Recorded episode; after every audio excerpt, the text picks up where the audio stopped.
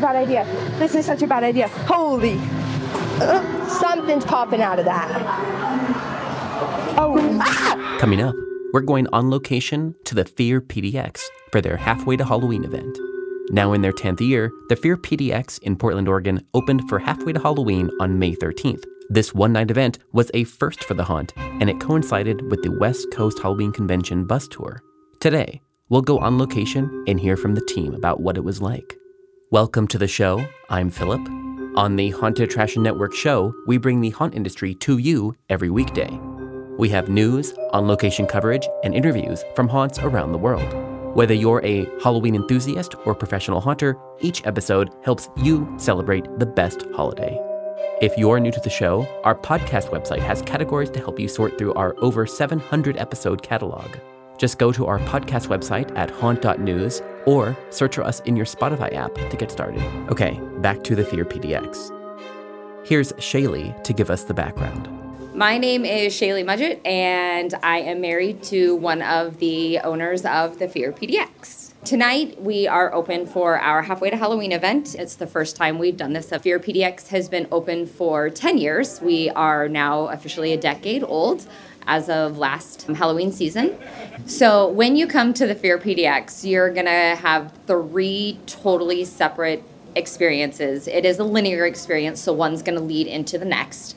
The first one that you encounter is going to be more your industrial serial killers, who's hiding around the next corner. Oh, there's something there. No, no, no, no, no, no, no, no. More of your gore, horror type stuff.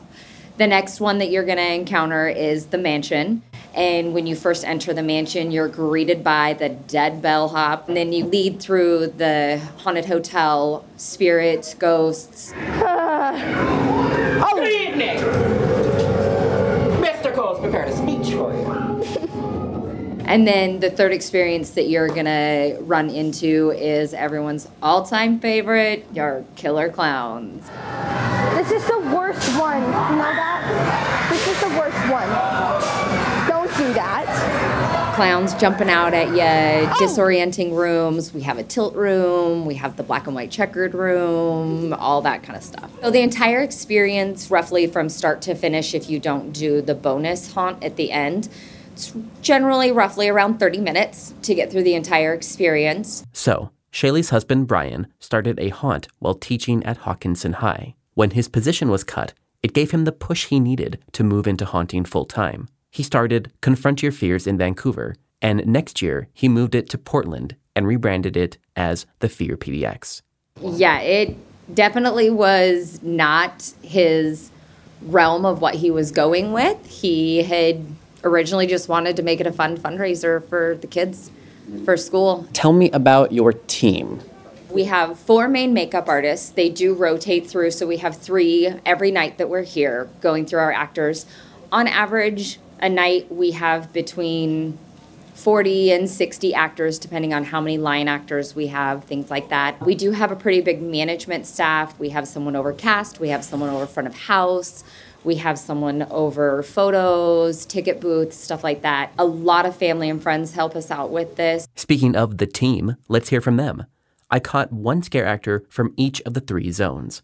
That way, we can work our way through the haunt and hear from the people behind it. First up, Phoenix.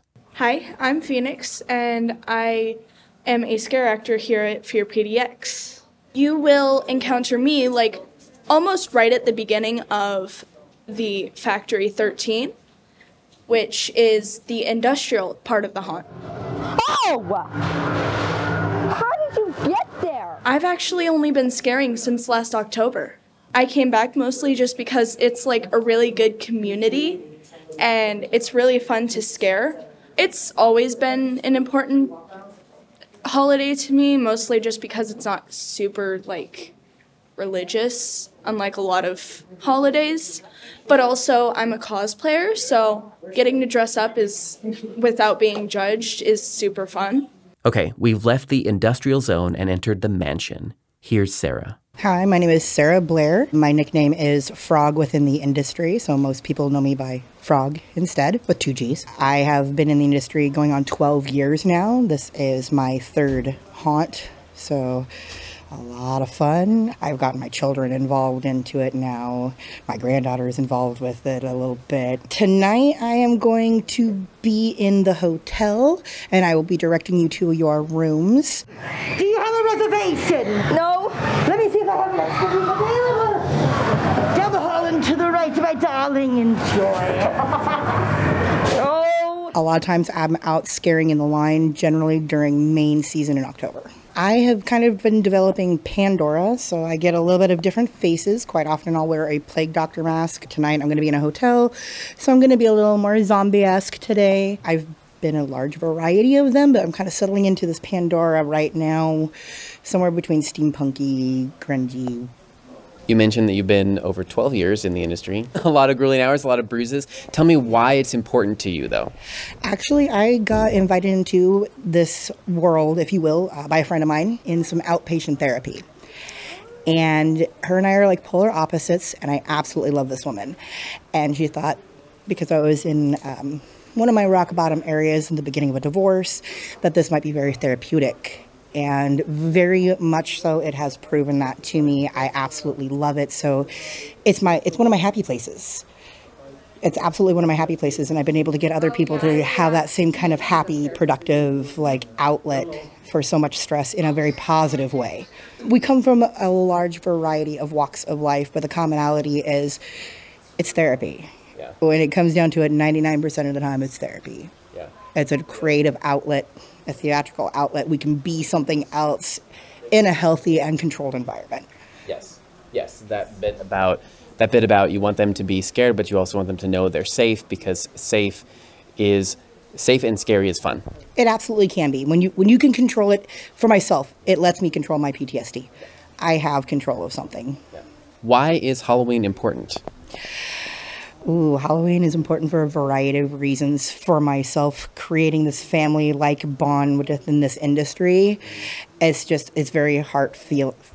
It brings in the holidays in a very good way because you create this giant family amongst everybody, and we all kind of help each other and support each other through a difficult time of year. That sense of scare acting as an outlet that Sarah mentioned is something we'll also hear from Sam in the clown area coming up. My name is Sam Learman. I'm 19. I'm from Eugene, Oregon. I've been doing haunted houses for almost six years now. Started when I was 15, and I, I just love it so much. I can take all my negative energy and turn it into something positive and just lay it all, all out on the scare floor. It's amazing. My character is Salty the Clown. It's something I just came up on the fly, and the reason why his name is Salty is because if you're not friends with him, he's really salty. You know, he's going to eat you and kill you, and he just also likes to taste the blood, and blood's really salty. I'll be in the uh, hallway with the swinging heads right before Mr. Chuckles with our super big clown animatronic. That super long hallway, I'll be running the whole thing.